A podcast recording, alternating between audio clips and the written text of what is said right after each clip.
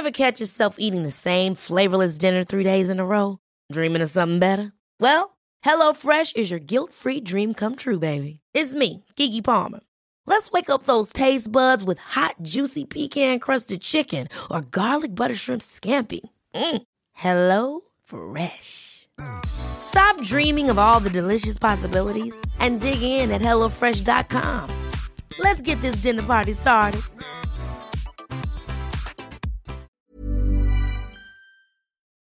Bonjour, bienvenue dans la saison 2 de Comme d'Archie, le podcast qui vous ouvre les portes du monde fascinant de l'architecture, dans une approche non manichéenne et pour ne pas opposer passé et futur, dans une réflexion transversale permettant de vivre au présent dans un cadre de vie plus heureux car mieux identifié. Carpe diem. Je suis Anne-Charlotte, chroniqueuse du podcast, accompagnée de l'ingénierie son pour vous offrir le meilleur. Merci et heureuse de votre fidélité. Maintenant, place au talent. Bienvenue dans Comme d'Archie. Chers auditeurs, ravis de vous retrouver aujourd'hui en compagnie de Triptyque Architecture, qui se définit elle-même comme l'agence de l'architecture contemporaine. Bonjour Guillaume Cibot. Bonjour. Et bienvenue dans Comme d'Archie. Vous êtes l'un des associés de Triptyque et vous représentez votre agence aujourd'hui. Combien d'associés êtes-vous? Quatre. Trois Français et une Brésilienne. Mmh. Déjà, ça donne envie d'en savoir davantage. L'agence a une particularité qui est celle d'être implantée à la fois à Paris dans le 9e arrondissement, rue Marguerite de Rochechouart, et à la fois au Brésil, Roi Arroyo de Sao Paulo? Oui, absolument. Arrojo, on dit, mais. Arrojo. Bah, voilà, moi j'ai appris l'espagnol à l'école, donc euh, c'est vous qui allez mener le rythme D'accord. sur le, votre identité euh, brésilienne. Alors vous avez vous-même un parcours atypique, architecte DPLG, DEA urbaniste IUP, associé fondateur de l'agence d'architecture et urbanisme Triptyque au Brésil en 2000 et en France en 2008. Lauréat NAJA 2008, membre fondateur de l'école de Samba, académico des... Alors là, je vous laisse euh, le faire à ma place. Académico do Baixo Augusta. Merveilleux. Sao Paulo 2009, fondateur de l'association OCA 2009. Alors je veux voir ça. Est-ce que vous participez au Carnaval de Rio? Alors non, puisque c'est une école de São Paulo. Ah, oui. Et c'est important puisque Je suis vraiment on vous racontera l'histoire. Ouais. Et vous enseignez à l'Escola da Cidade Absolument. Alors je n'enseigne plus malheureusement puisque je suis revenu euh, m'installer définitivement en France, mais j'y ai, j'y ai enseigné pendant quelques années, oui. Pouvez-vous nous raconter l'histoire de cette double implantation de votre jeunesse, de votre envie d'architecture, de vos études, de votre association? D'accord. Alors effectivement, l'histoire, euh, évidemment, n'était pas euh, écrite pour se passer de cette manière. Mais il y a eu très tôt euh, chez les associés triptyques la volonté quand même de s'extraire un peu de notre contexte euh, d'études et peut-être même aussi des périmètres d'études qui étaient euh, les périmètres que nous proposait la France, Paris en particulier, la ville historique, les rapports de la ville historique à la ville périphérique. En tout cas, juste après le diplôme et, et j'ai envie de dire les études d'urbanisme, qui étaient déjà portées sur cette ville émergente, en fait, euh, qu'on n'arrivait pas à saisir, euh, nous, euh, culturellement, et qui semblait être quand même la figure principale de, la croissance urbaine dans le monde. C'était à l'époque moins sensible en France que ça l'est aujourd'hui, et c'était dans le monde partout très actif. Donc, après ce DEA d'urbanisme, j'ai profité on va dire, d'années post-études pour faire ce qu'on appelle un service civil pour le compte du ministère euh, de l'économie et des finances et euh, qui m'a amené à être architecte pour euh, donc le ministère. Et ça m'a permis effectivement de voyager à Rome dans un premier temps pendant six mois et puis à Pékin pendant un an et à euh, Bombay donc pendant six mois pour travailler sur euh, bah, des espaces de la représentation française liés au commerce, les postes d'expansion économique et les missions économiques.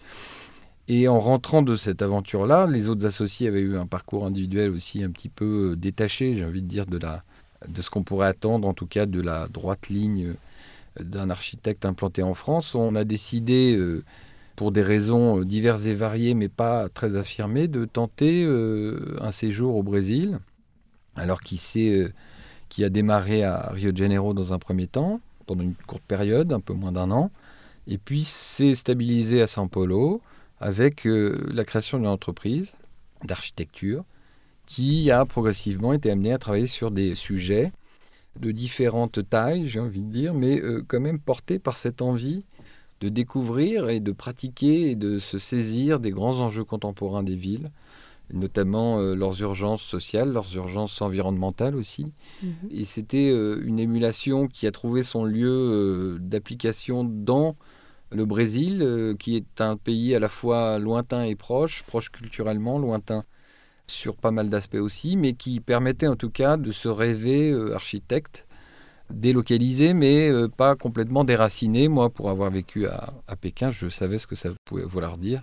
Euh, être déraciné, pouvant échapper difficilement à cette condition d'étranger, ou en tout cas en étant perçu tout le temps comme un étranger. Au Brésil, non. Au Brésil, c'est un pays de facile acculturation. Vous devenez brésilien en, en une demi-génération, euh, vous êtes très rapidement brésilien, ce que nous sommes finalement devenus, puisque l'agence a été créée en 2000 et euh, l'agence parisienne plus tard en 2008 suite à l'obtention des NAJA, mais moi je ne suis revenu euh, définitivement en France qu'en 2017, donc j'ai passé 17 ans au Brésil, ce qui a fait de moi un presque brésilien, en tout cas aux yeux des Brésiliens, on pourrait dire même un Brésilien, mes enfants étant brésiliens eux-mêmes, franco-brésiliens, je, j'ai ramené un petit bout du Brésil euh, avec moi dans ce voyage. Mais l'aventure n'avait pas de date euh, de fin, euh, elle avait une date de début et pas vraiment de, contour, à part cette envie, cette soif de, eh bien, de participer d'une manière ou d'une autre à cette grande aventure urbaine qui se dessinait sous nos yeux. Alors on a été modeste évidemment dans notre parcours,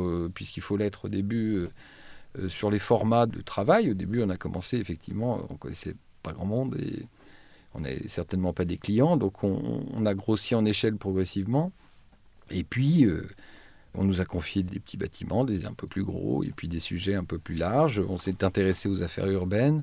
On a approché effectivement euh, la politique urbaine de São Paulo, euh, dont on a travaillé sur certains aspects, aussi remporté quelques concours publics, notamment d'habitation à vocation sociale dans l'État de São Paulo de réhabilitation de favela à Rio, et puis euh, aussi une, activité privée euh, sur des formats de bureaux, de logements et euh, de mixité, qui nous ont amenés à, croître comme architectes et à participer donc et à expérimenter. Alors expérimenter de façon un peu diverse et variée. Et donc ce parcours, il n'a pas été écrit comme ça, mais il s'est produit comme ça. Alors j'ai une question. L'ancrage à Sao Paulo, c'est la commande qui vous a ancré là-bas? Oui, alors euh, évidemment, euh, le rêve de l'Européen, euh, c'est quand même d'atterrir à Rio dans un premier temps, mm. qui est une ville absolument extraordinaire où, vous pouvez sentir. La plage. Vous allez rire. Ce n'est pas ce qui nous a attiré en premier lieu, même si on a beaucoup profité dans un premier temps, on n'avait pas de travail. Mais c'était quand même cette géographie hallucinante, cette végétation tropicale qui tout d'un coup rentrait en, en conflit ouvert avec euh, l'architecture, euh, une architecture d'essence moderniste. Alors ça a tout de suite éveillé notre euh, curiosité, quand même, ce rapport curieux entre une architecture extrêmement rationaliste, née quand même de l'idée de la domination de la raison sur la nature et qui se faisait rétrospectivement ingurgiter par cette même nature qui était censée dominer. Et donc ça donnait euh, lieu à des, de grosses empoignades euh, absolument magnifiques en termes euh, évidemment architectural, d'émotion, d'intégration intérieure-externe, de, végétalisation, de rapport au, construit, et, qui sont aujourd'hui des thèmes qu'on essaye évidemment de prolonger dans notre activité d'architecte, même en étant sous des cieux moins, moins tropicaux. L'atterrissage n'a pas été trop dur? Alors il n'a pas été trop dur, il est forcément dur puisque c'est un, redépart, une sorte de... Il a fallu aussi se réinventer, réinventer nos outils, réinventer euh, notre manière de d'être, et puis alors surtout euh, s'adresser à un marché, à, des collectivités qu'on ne connaissait pas ou plus, avec lesquelles on avait perdu contact. Alors je veux dire qu'on a quand même aussi euh, profité d'un grand moment d'émulation, de consultation, qui était celui des, des réinventés. Des réinventés et qui était une porte d'entrée qui était favorable pour nous, puisqu'effectivement, il y avait la possibilité là de, de former des groupements, de participer, s'immiscer, et on en a... et de se faire connaître. Et de se faire connaître aussi. Mmh. Donc c'était une bonne manière de revenir en France, et puis euh, je pense aussi de profiter pour nous euh, de cette expérience acquise au Brésil, mais un peu frustrée en définitive, puisque la politique publique euh, urbaine au Brésil est, assez peu efficace et pas trop relayée, en tout cas par des projets fondateurs. En tout cas, pas autant qu'on le voudrait.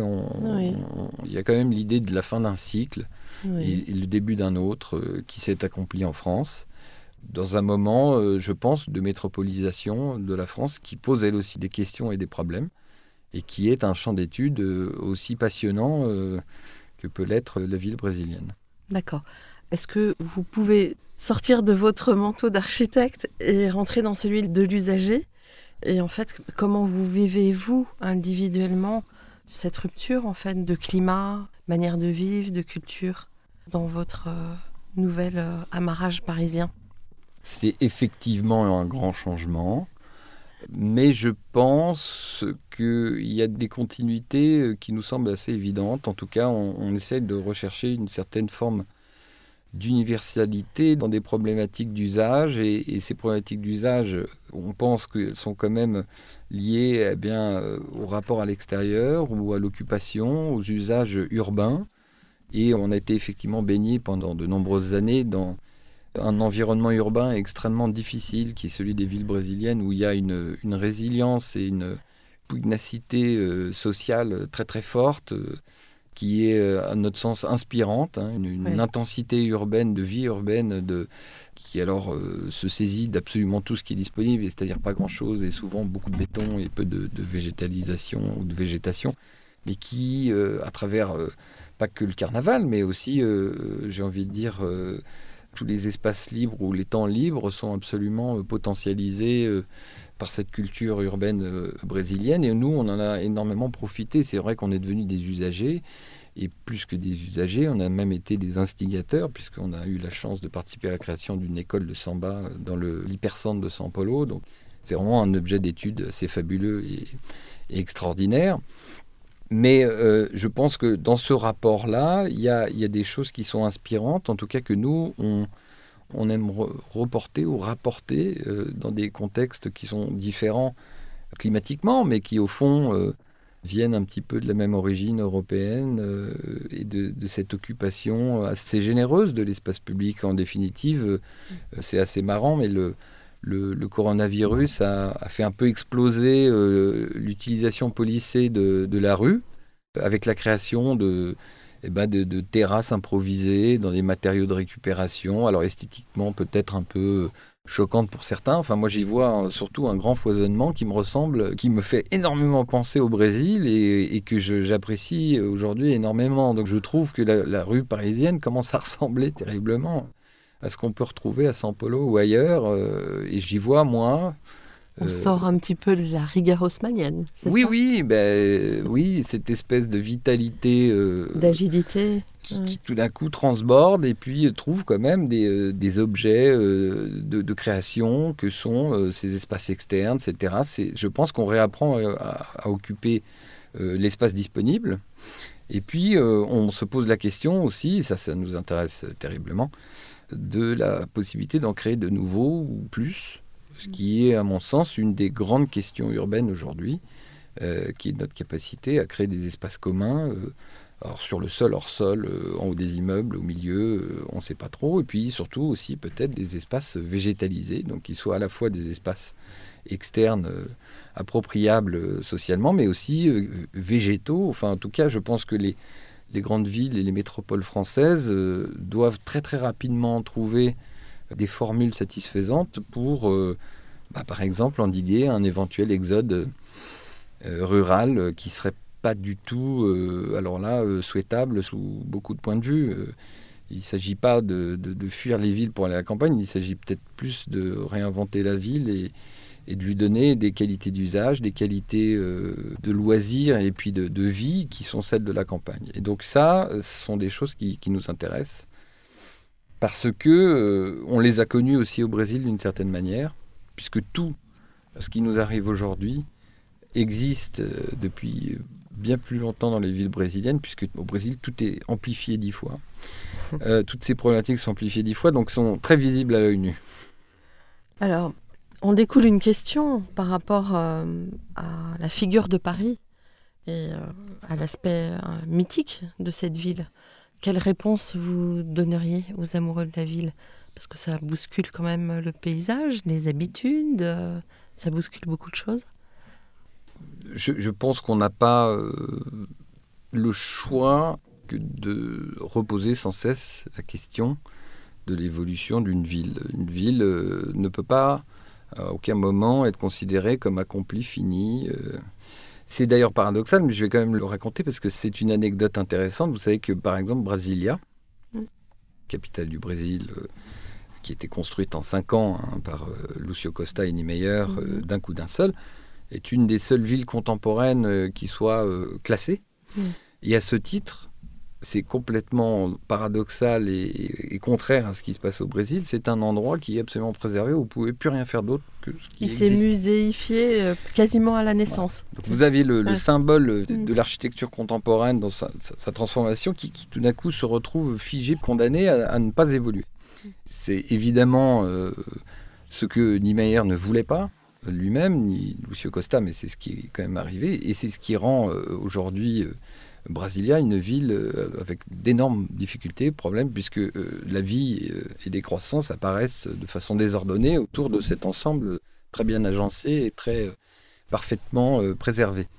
Donc je ne pense pas qu'on puisse à aucun moment donné dater l'arrêt ou le, on va dire l'âge d'or d'une ville en déclarant voilà, c'est bon, c'est maintenant, on arrête. Alors pour les défenseurs du patrimoine, on sait qu'il faut quand même pas muséifier la ville, mais est-ce qu'il n'y a pas des tranches de ville qui euh, doivent être conservées dans leur jus, dans leur énergie, dans...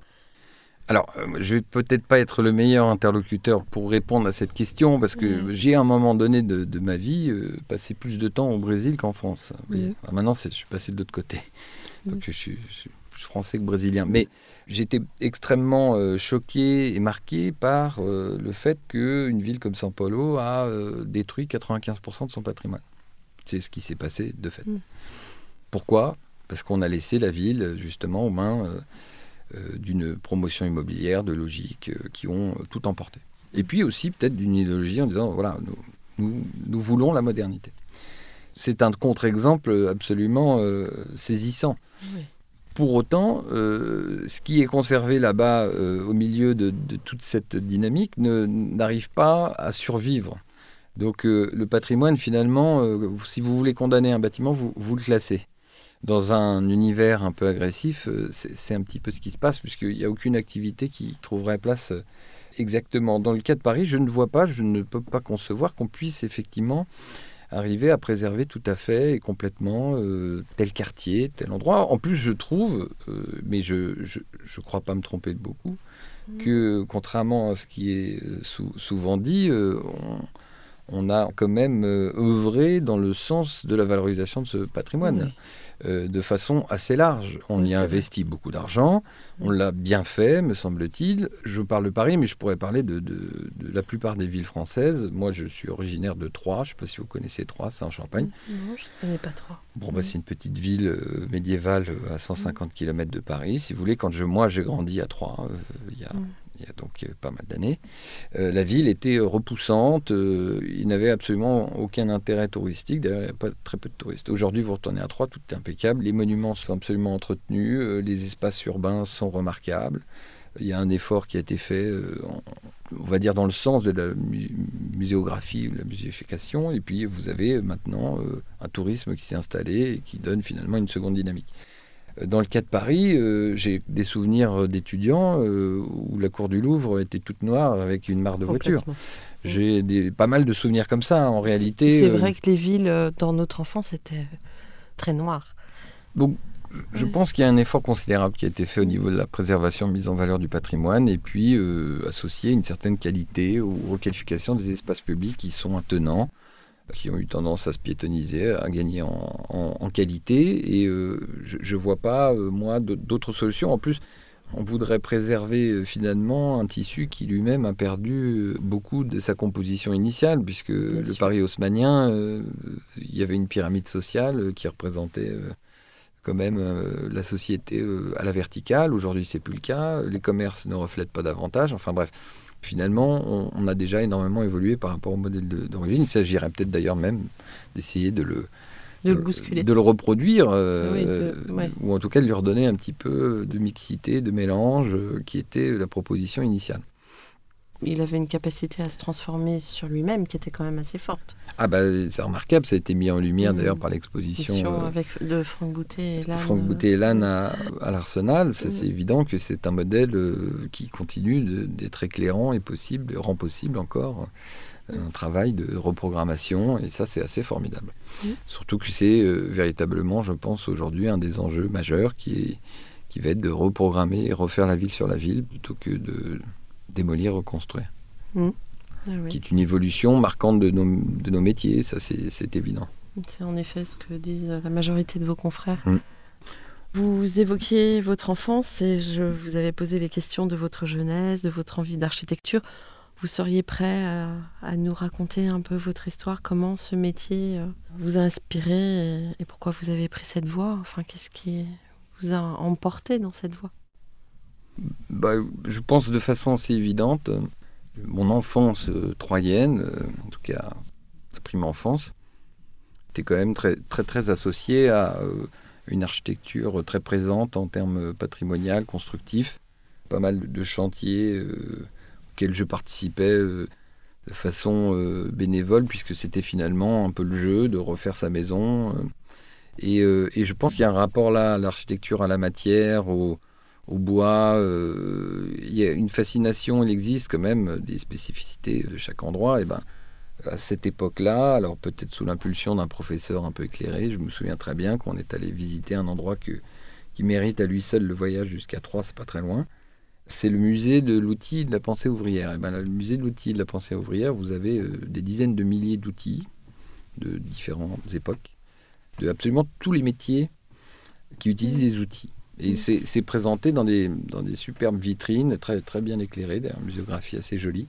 Et là, vous avez euh, ces dizaines de milliers d'outils euh, qui expriment un truc très fort dans un bâtiment médiéval, avec une forte charpente en bois très présente. Et c'est en même temps aussi la maison des compagnons du devoir. Donc vous avez des, chefs-d'œuvre de compagnons, etc. Donc ça, c'est euh, un petit peu l'odeur de mon enfance, d'une certaine mmh. façon.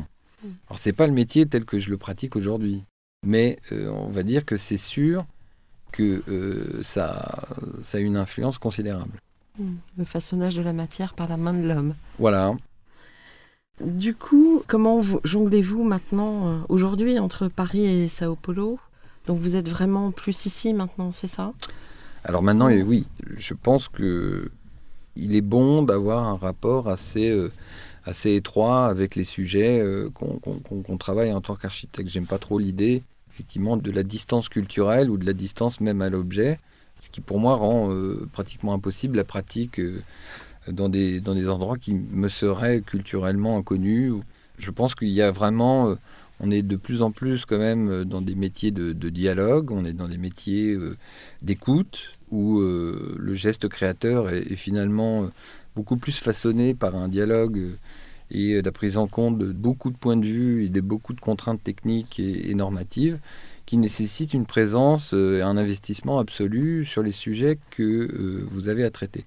Et moi, lors de mon retour en France, je me suis très très rapidement aperçu que même ayant euh, vécu 17 ans au Brésil et connaissant parfaitement le contexte, le milieu, la langue et tout ce qui l'accompagne, ça me devenait pratiquement impossible de participer à distance, même en y allant très souvent, ce qui était le cas au début, ou en tout cas de donner une continuité satisfaisante au projet. Et puis, il s'est produit euh, finalement ce qui était attendu et prévu, c'est-à-dire que eh bien, les deux associés euh, français, Olivier Raffaelli et moi-même, qui travaillent de façon permanente en France, s'attachent au projet français et euh, Grégory et Carolina s'attachent au projet brésilien. Mais avec une spécificité, c'était que l'agence française a été montée en 2008 et on est revenu, Olivier en 2015 et moi en 2017. Donc on avait monté depuis 2008 une équipe, d'ailleurs composée de pratiquement que de franco-brésiliens ou de, de, brésiliens ayant beaucoup fréquenté la France et très intéressés, eux, à travailler sur des projets français. Donc cette équipe franco-brésilienne de São Paulo, qui travaille à nos côtés maintenant depuis pratiquement 12 ans, sur des concours, sur des projets, nous l'avons conservé. Et puis, euh, on, s'est attaché à faire croître l'agence euh, parisienne, ce qui fait que euh, il y a encore des gens au Brésil qui font des allers-retours. D'ailleurs, c'est assez marrant. Il s'est créé des histoires un peu internationales, transatlantiques, des mariages même. et puis vous avez assez fréquemment des gens qui viennent du Brésil et puis des gens qui sont en France qui vont passer un petit peu de temps au Brésil. En fait, il y a un exotisme croisé. Voilà, exactement, qui va bien aux deux, hein, parce qu'il y a un amour quand même hein, des deux cultures. ce sont deux pays qui s'apprécient, qui oui. sans trop savoir pourquoi d'ailleurs, souvent, mais c'est pas grave. On va dire que c'est même, c'est même heureux. Et donc, euh, il y, a cette équipe euh, avec laquelle on est en rapport euh, quotidien, mais à 10 000 km de distance. Se greffe sur cette complexité, parce que c'est quand même un exercice, je pense, hors norme, se greffe l'impact du Covid.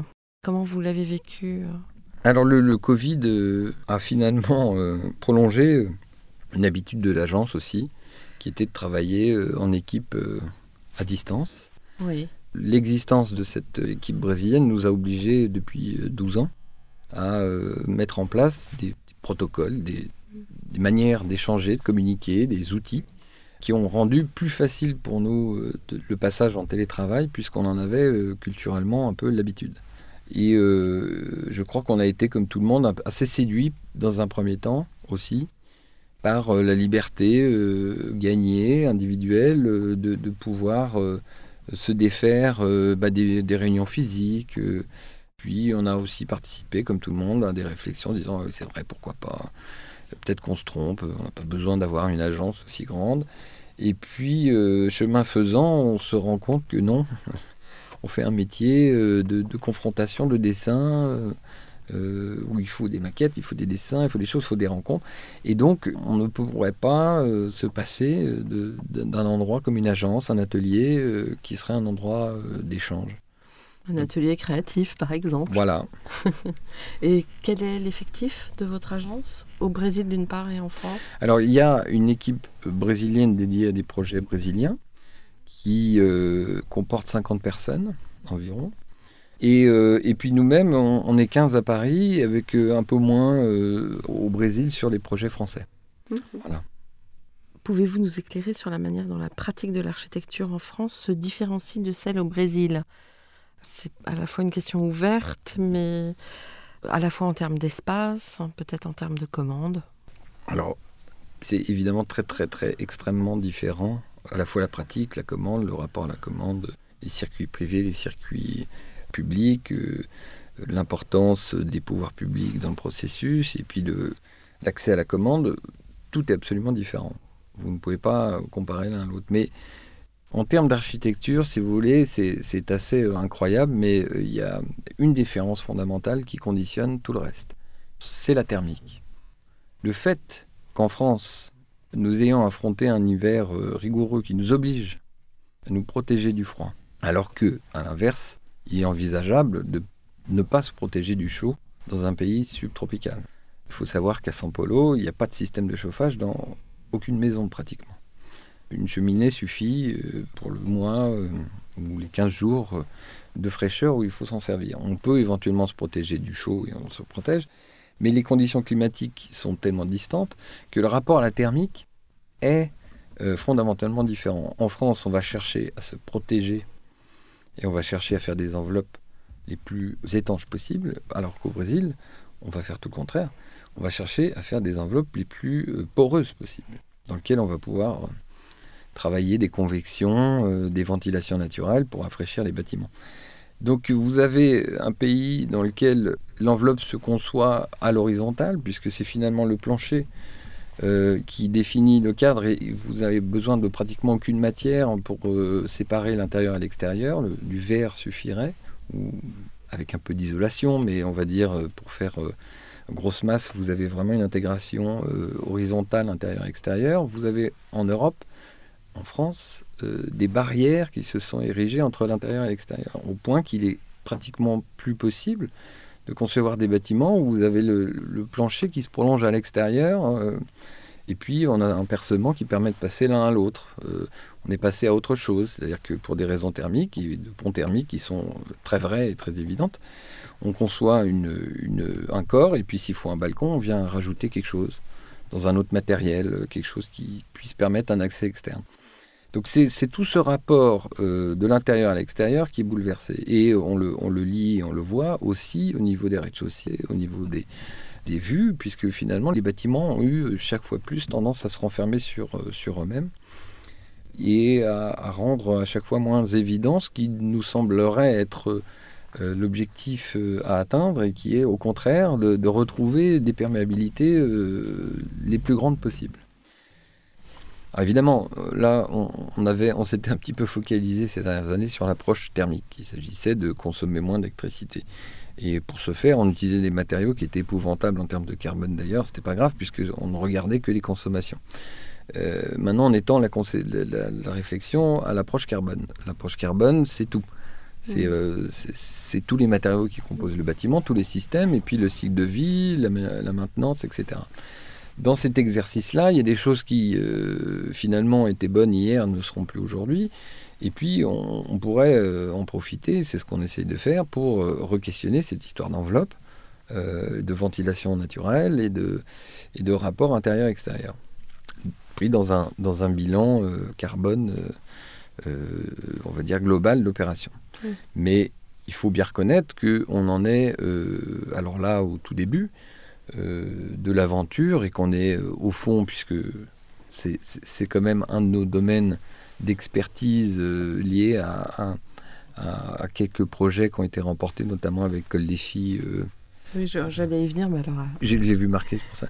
et, et, qui est un, concours proposé par le, C40, donc l'association des 40 villes, qui a été créée par le maire de Londres, si j'ai bonne mémoire, euh, il y a bientôt 10 euh, ou 12 ans, euh, que Anne Hidalgo a présidé jusqu'il a pas très longtemps. Aujourd'hui, c'est le maire de Los Angeles. On ne parle pas beaucoup de cette histoire, mais il y a 40 villes dans le monde, enfin, en, fait, ils sont 90 ou 100 maintenant, qui réfléchissent collectivement à baisser leur, leur bilan carbone. Le C40 à travers l'expérience du, du, du, Réinventer Paris, a souhaité donc promouvoir un concours à échelle mondiale et nous avons remporté euh, un, des, sites parisiens, donc sur le canal de l'Ourcq avec Col des Filles, et c'est un site le long euh, d'un quartier mixte où la question qui était posée évidemment était celle euh, du quartier mixte, sa qualité, son architecture, mais aussi de stratégie pour baisser le bilan carbone de l'ensemble de l'opération.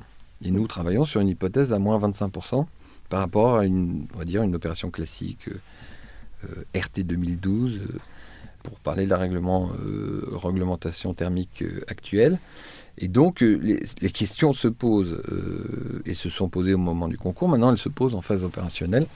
On est quand même bien obligé d'admettre que la filière n'est pas prête véritablement à pouvoir se saisir complètement de ces sujets. Elle peut le faire partiellement, c'est ce qu'on essaye de faire, mais on est très très très loin du compte. On est encore comme dans un laboratoire ouvert finalement. Oui, alors, est-ce que maintenant vous pourriez nous raconter l'histoire de vos projets? Comment vous, vous parleriez euh, de l'histoire de vos projets? Nous avons des thématiques communes qui nous intéressent, qui sont effectivement des choses qu'on essaie toujours de un peu exogènes au projet particulier et qui viennent, qui viennent, à mon avis, donner continuité à certains travaux initiés, tant sur le plan euh, des consommations carbone, du rapport intérieur-extérieur, de la végétalisation des bâtiments, que nous pensons euh, comme euh, quelque chose de, durable et non pas une mode passagère. D'ailleurs, euh, les Brésiliens font ça depuis, depuis 50 ans. Et je trouve assez bien d'ailleurs, de façon assez simple, sans beaucoup de systèmes. On, confond parfois beaucoup le, mur végétal technologique avec une simple végétalisation par bac. Enfin, il y a des solutions qui sont quand même extrêmement simples. Il ne s'agit pas de, faire du greenwashing euh, exclusivement, mais il s'agit bien de, potentialiser toutes les surfaces disponibles pour créer euh, des espaces végétalisés externes. il ne s'agit pas simplement d'abaisser la, température, il s'agit aussi de, ne pas perdre ce contact qui devient et qui définit l'homme euh, contemporain, parce que on voit bien que Haussmann ne s'est pas beaucoup préoccupé du rapport à la nature. Du rapport à la nature. Il faut bien admettre que les, les, boîtes de consommation, de sociabilité vont dans ce sens, donc il faut bien assouvir ce besoin en tout cas à l'intérieur des villes, euh, au risque de, faire fuir finalement tous les habitants qui, qui souhaiteraient ou qui souhaitent euh, avoir ce contact un peu privilégié, étroit, avec euh, eh ben, un arbre, une feuille, un petit oiseau. Mais il y a des gens qui n'aiment pas ça. Alors il en reste, mais de moins en moins, je pense. C'est vrai? Je pense. Vous vous intéressez à l'usager? Après la vie de vos bâtiments, comment vous vous allez voir, vous allez regarder la manière dont les gens s'approprient votre architecture Alors, on a euh, effectivement euh, une attention particulière sur le fait, ce n'est pas le cas euh, de tous les architectes, quelqu'un comme Aravena a ouvert un peu des portes qui pour nous ont, été assez évidentes et qui au Brésil font absolument sens quand vous travaillez dans des contextes de, de favela ou d'autres, et qui s'appelle l'autoconstruction. Et l'autoconstruction, c'est ce que fait l'usager de votre architecture. Ce qui fait qu'il y a quand même pas mal de projets qu'on a, a livrés il y a, maintenant 10-15 euh, ans, qui ont subi des transformations plus ou moins grandes. Et, euh, là encore, euh, pour nous, on trouve que cette transitivité, enfin cette, cette, prise en main de l'usager du bâtiment, elle n'est pas forcément à combattre, mais elle, est, elle fait partie du cycle de vie et elle est la marque de l'usage. Et je trouve qu'il y a des bâtiments qui se saisissent plus ou moins bien de ce genre d'intervention et qu'en aucun cas, euh, alors évidemment, euh, je pense qu'il y a des bâtiments publics qu'on doit euh, protéger, il ne s'agit pas non plus de laisser faire, parce que là je parle d'usage de terrasses, de balcons, de, petites maisons sur le toit qu'on vient construire. Évidemment, ça me fait moins plaisir quand on vient mettre un, moteur de climatisation sur le toit ou en façade directement, un peu tordu, parce que le mec ne pouvait pas vraiment c'était pas prévu pour. Euh, donc, euh, euh, mais mine de rien, ça reste quelque chose qu'il faut, qu'il faut admettre. on n'est pas des, des, directeurs artistiques de la, de la, vie des gens. On va pas choisir leurs rideaux, leurs intérieurs ou, les meubles qu'ils vont mettre sur la terrasse. Je sais qu'il y a beaucoup de, bailleurs sociaux, de gens qui s'inquiètent énormément, justement, quand on leur propose trop de terrasses ou des terrasses trop transparentes, ce qui pour moi est une évidence. Euh, qui s'inquiètent en disant voilà, on va se retrouver avec des vélos, euh, des poussettes sur les, sur les terrasses. J'ai envie de dire ben, oui, c'est la vie. C'est la vie. Mm. Euh, c'est comme ça. Mm. On ferait mieux plutôt de. Voilà, d'anticiper et d'inscrire D'anticiper et d'inscrire ça mm. que tout simplement l'empêcher. c'est chouette. Peut-être qu'on va parler de Villa M. On va aborder aussi ce sujet dans notre nouveau numéro en anglais. Bah écoutez, parfait. Alors la Villa M, c'est un programme euh, qui est très intéressant parce que c'est un programme qui n'existe pas euh, vraiment et qui est né euh, de l'inspiration d'un groupe mutualiste sous l'impulsion de son président et puis des personnes qui sont autour de lui et qui est né d'une réflexion assez, simple. Alors qu'il y avait au moment du concours une importance et puis maintenant qui revêt une importance alors là pratiquement nationale puisque l'idée c'était de faire la, villa des médecins. Attendu que les médecins euh, s'occupent de tout le monde, mais pas tellement d'eux. Euh, et notamment pas trop de leur santé, de leurs addictions, euh, dans une profession qui a perdu un peu de son statut, donc qui crée des troubles. Donc l'idée du groupe Pasteur Mutualité, c'était de créer une maison du bien-être où les médecins affiliés puissent, lors de leur passage à Paris ou de façon spontanée, dormir, se restaurer, et puis euh, aller chez le médecin. Se faire ausculter et donc euh, se faire soigner et, s'occuper un petit peu d'eux. Et ce programme euh, a mis plusieurs mois à être mis au point et c'était un programme évidemment ouvert au grand public. Il ne s'agissait pas de faire un cluster pour les médecins, il s'agissait simplement d'offrir des choses de préférence pour les médecins, mais aussi ouvert sur la ville et puis avec une possibilité d'évoluer sur un troisième euh, calque hein, qui, est important et qui serait de s'inscrire dans un écosystème de lieux hospitaliers ou lieux de recherche qui existent autour de la Villa puisque la Villa se trouve dans le 15e sur le, boulevard Pasteur. Vous avez l'Institut Pasteur qui est juste derrière, puis Necker. Et donc avec des possibilités, notamment, qui sont à l'étude, d'accueillir des patients dans, ce qu'on appelle l'hôtel hospitalier, c'est-à-dire euh, des chambres d'hôtel à disposition de gens qui vont euh, être opérés, mais euh, qui ne vient pas surcharger l'assistance publique, puisque vous savez que le prix des chambres est absolument faramineux, en tout cas beaucoup plus que celui d'un hôtel à proximité. Donc il y a cette interaction de trois phrases dans un lieu emblématique, de qualité, et situé sur un boulevard parisien à l'endroit où euh, le groupe avait déjà euh, deux immeubles, un, hôtel euh, et un petit centre d'affaires. Et donc la programmation a été consolidée autour de cette idée. Et l'idée aussi que les médecins avaient aussi besoin de, travailler, que la médecine de demain, bah, c'est aussi une médecine liée aux technologies, au développement de nouveaux produits. Ces produits, on va pouvoir les montrer à la Villa M. Il y a un petit showroom, il y a une galerie d'art qui, va parler d'art et de santé. Vous aurez des espaces de coworking où les, les gens pourront euh, euh, travailler lorsqu'ils sont de passage, mais aussi des espaces de conférences où, on pourra faire des, interventions, expliquer euh, des lancements, des, produits. Et donc, une population de médecins qui rencontre une population peut-être de malades, et puis liée à une population eh bien, de, tiers, de passage, de façon à décloisonner un petit peu la médecine et, lui donner un nouvel ancrage urbain. Alors ce programme date d'avant le coronavirus. Évidemment, aujourd'hui, il prend une valeur euh, autre. Euh, et euh, commence à être effectivement très étudié. Il en est où ce projet? Alors là, on, est en phase de finalisation de ce qu'on appelle, nous, le clos couvert, c'est-à-dire l'immeuble, et puis de consolidation des espaces internes pour une ouverture début 2021. D'accord. J'ai cru voir sur les images que la végétation habiller quelque part les façades Alors elle habille effectivement les façades. On a, on a mis en place un système euh, structurel avant tout, puisque c'est un système qui porte la façade, mais c'est aussi un système qui porte des bacs, très simplement des bacs, euh, des jardinières si vous préférez, euh, qui fonctionnent par gravité et avec de la terre. On a essayé effectivement sous les bons conseils de, de Coloco qui est en charge de toute la végétalisation du complexe, euh, qui nous a demandé effectivement un certain volume de terre qu'on a été en mesure de, mettre en place euh, dans une discussion effectivement avec le maître d'ouvrage, puisqu'il s'agissait, vous savez, à Paris, euh, il faut créer l'espace pour ça, parce que vous êtes tenu de, construire l'alignement, donc si vous, vous reculez, ça veut dire que c'est des mètres carrés en moins.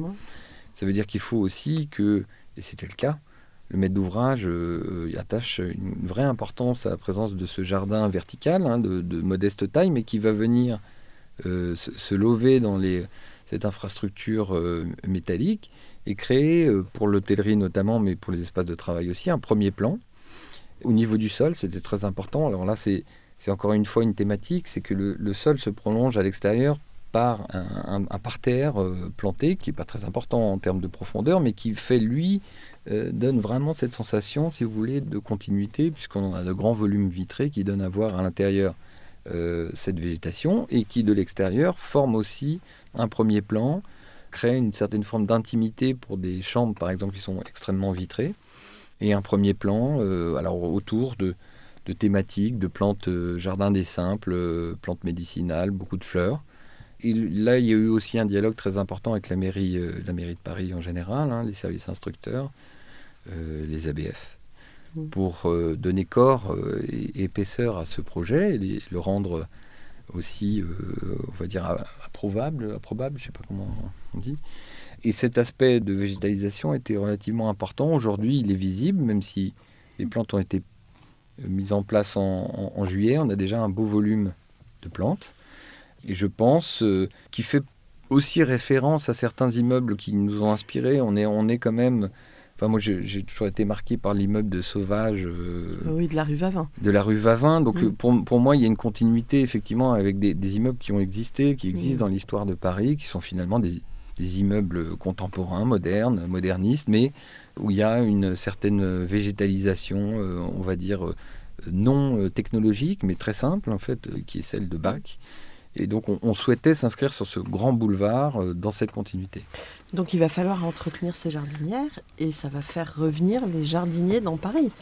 La question de l'entretien est absolument euh, Crucial. cruciale et, et indispensable.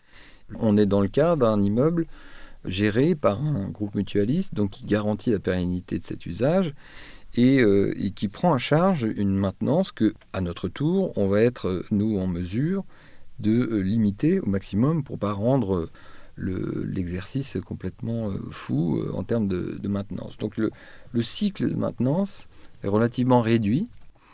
On parle de deux à trois interventions par an liées essentiellement à du nettoyage. on enlève les feuilles, on remet un petit peu les plantes. Et puis vous avez un système d'irrigation permanent bon, bah, qui lui-même lié à un système de récupération d'eau et qui, va permettre aux plantes de passer l'été et l'hiver.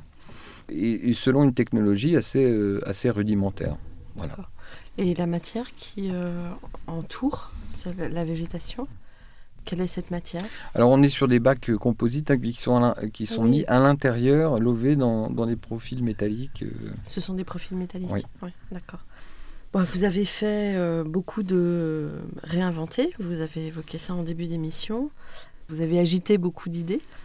Comment imaginez-vous le monde d'après? Alors, euh, c'est quand même un, un ensemble de concours qui, est, qui aujourd'hui est euh, assez critiqué. Euh, Il y a une certaine, euh, Ouais. un certain plaisir à critiquer les concours. Moi, je, je voudrais juste rappeler, mais je me trompe peut-être, je ne crois pas, que le dialogue, en tout cas la composition, la complexité programmatique des usages et, et- et des programmes était autre avant et plutôt mieux après qu'avant. Donc Ouais. il y a quand même une vraie, une vraie avancée, c'est indéniable, même, même si on est de mauvaise foi, je pense qu'on ne peut pas Nier ce fait-là. nier ce fait-là. Je, pour en avoir débattu moi-même, je pense qu'il faut reconnaître que ça a quand même dépoussiéré pas mal de choses.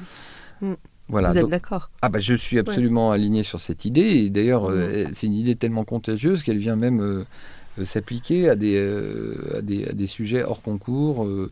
donc vous vous retrouvez finalement, comme c'est nous, euh, ça nous est arrivé euh, euh, à Dijon, euh, sur des concours qui ne sont pas des appels à projets innovants, mais qui sont juste des concours d'architecture, où euh, les trois quarts des concepts qui ont été développés sont exigés euh, auprès de maîtres d'ouvrage qui, sans doute, il y a 10-15 ans, auraient tout simplement fait ben, euh, un ensemble monofonctionnel avec une clôture autour. euh. et donc, il y a, de ce point de vue-là, une grande avancée euh, qu'il faudra, là, maintenant, relayer, je pense, avec une autre problématique qui est celle, évidemment, de, des enjeux environnementaux. Mm. Et puis, euh, des, des discussions euh, sur la densité de la ville, euh, et notamment en fonction de, des nouvelles majorités euh, politiques qui viennent à, à- à émerger et puis à, à Mhm. prendre les rênes de, des, des grandes villes françaises. C'est un moment qui sera forcément euh, passionnant. Alors certains se crispent déjà, euh, puisque évidemment il y a peut-être des choses qui ont été dites ou faites qui sont pas bien tombées, ou... mais je pense qu'au fond, cette réflexion-là est, est nécessaire, sera forcément porteuse de demain, de lendemain, peut-être pas euh, aussi euh, euh, joyeux que ça, mais certainement différent. Oui, de toute façon, on ne fait pas d'omelette sans casser deux, Oui. déjà. Et il faut bien avancer.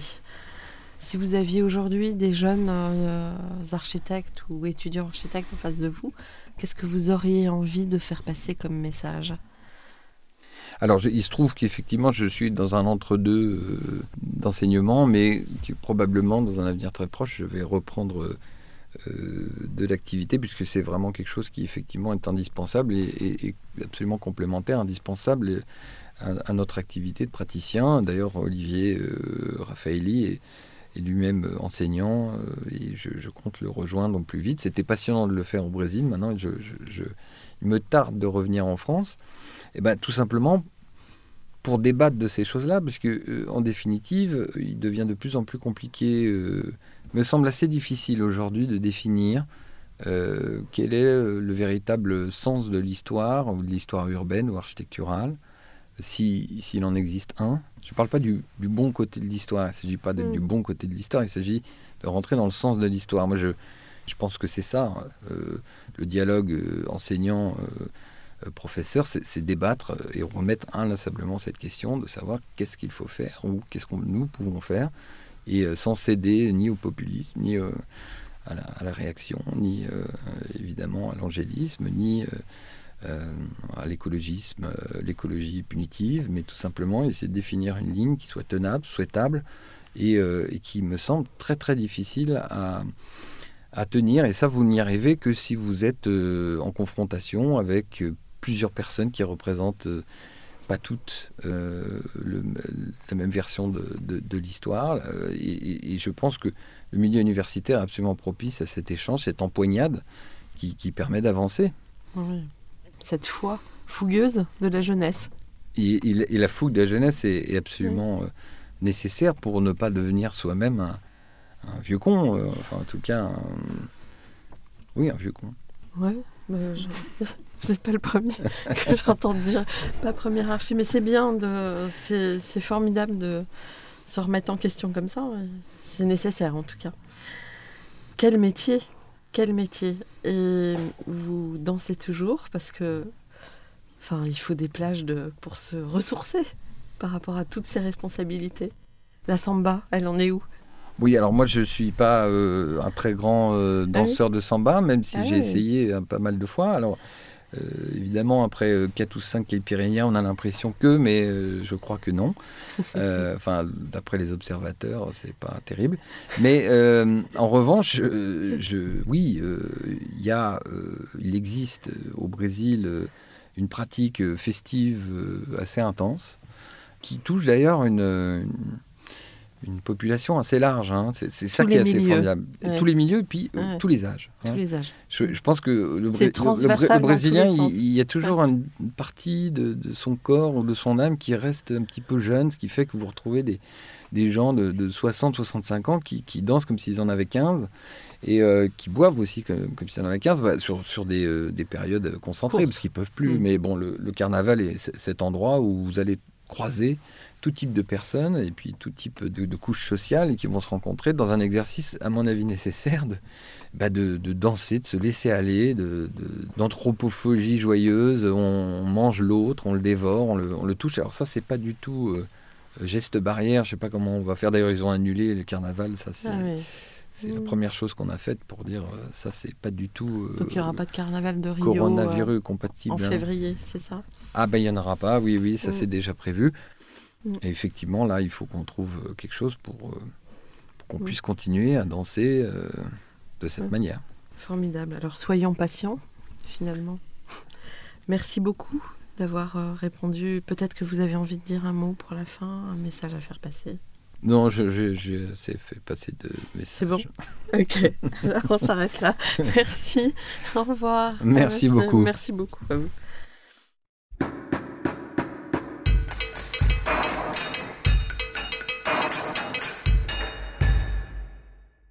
Chers auditeurs, merci pour votre écoute. N'oubliez pas de retrouver nos sujets en avant-première sur Instagram à l'adresse comme d'archi podcast. C-O-M-D-A-R-C-H-I podcast. Si vous aimez ce podcast, favorisez sa diffusion en lui donnant 5 étoiles sur Apple Podcast, plus un petit commentaire, ou sur votre plateforme de podcast favorite. Et surtout, abonnez-vous pour écouter tous nos épisodes gratuitement. À bientôt, et d'ici là, Prenez soin de vous.